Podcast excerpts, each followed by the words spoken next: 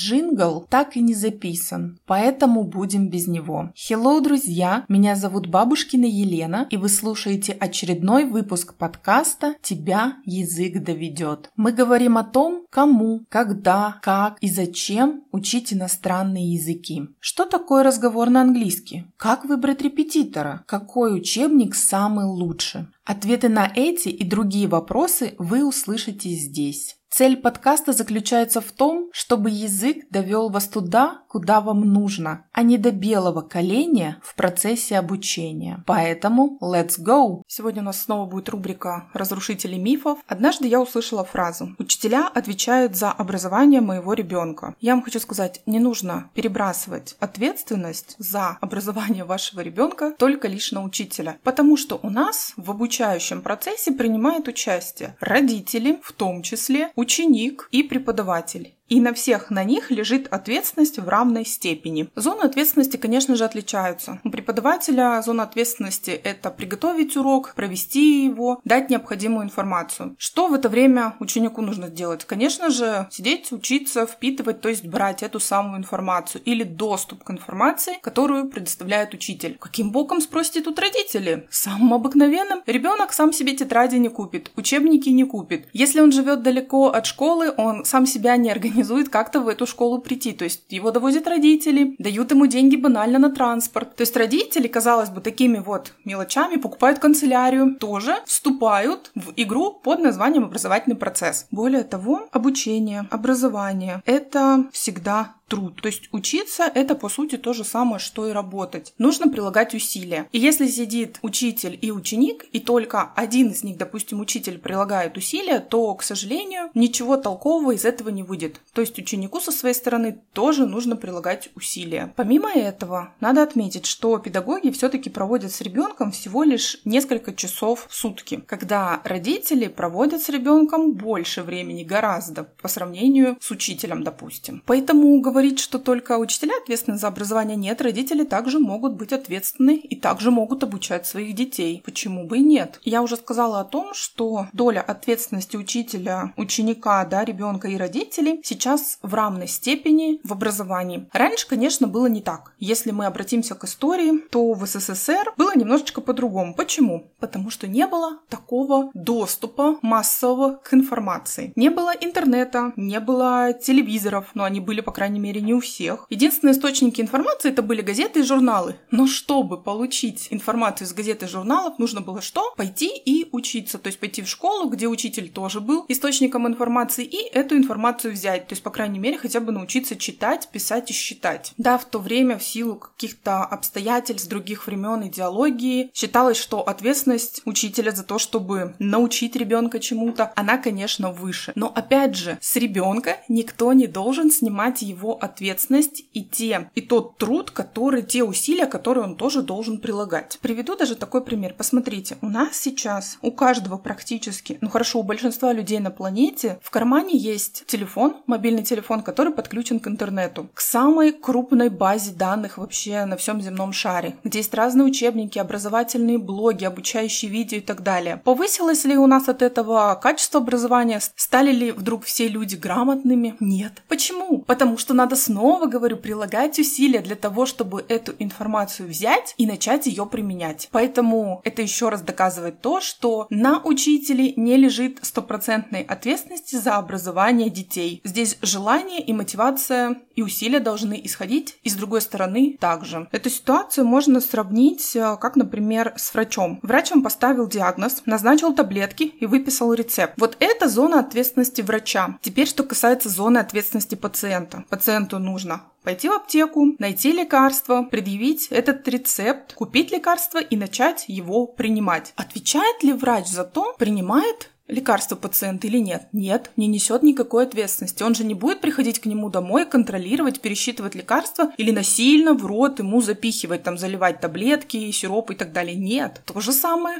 в образовании и в обучении. Я всегда люблю говорить такую фразу. Можно привести лошадь к реке, к водопою. Но чтобы лошадь напилась и утолила жажду, она должна сама приложить усилия. На сегодня это все. Услышимся в следующем выпуске. Где бы вы ни слушали этот подкаст, ставьте лайки, звездочки, пальцы вверх, пишите комментарии, а также делайте репосты и, конечно же, подписывайтесь, чтобы не пропустить новые выпуски.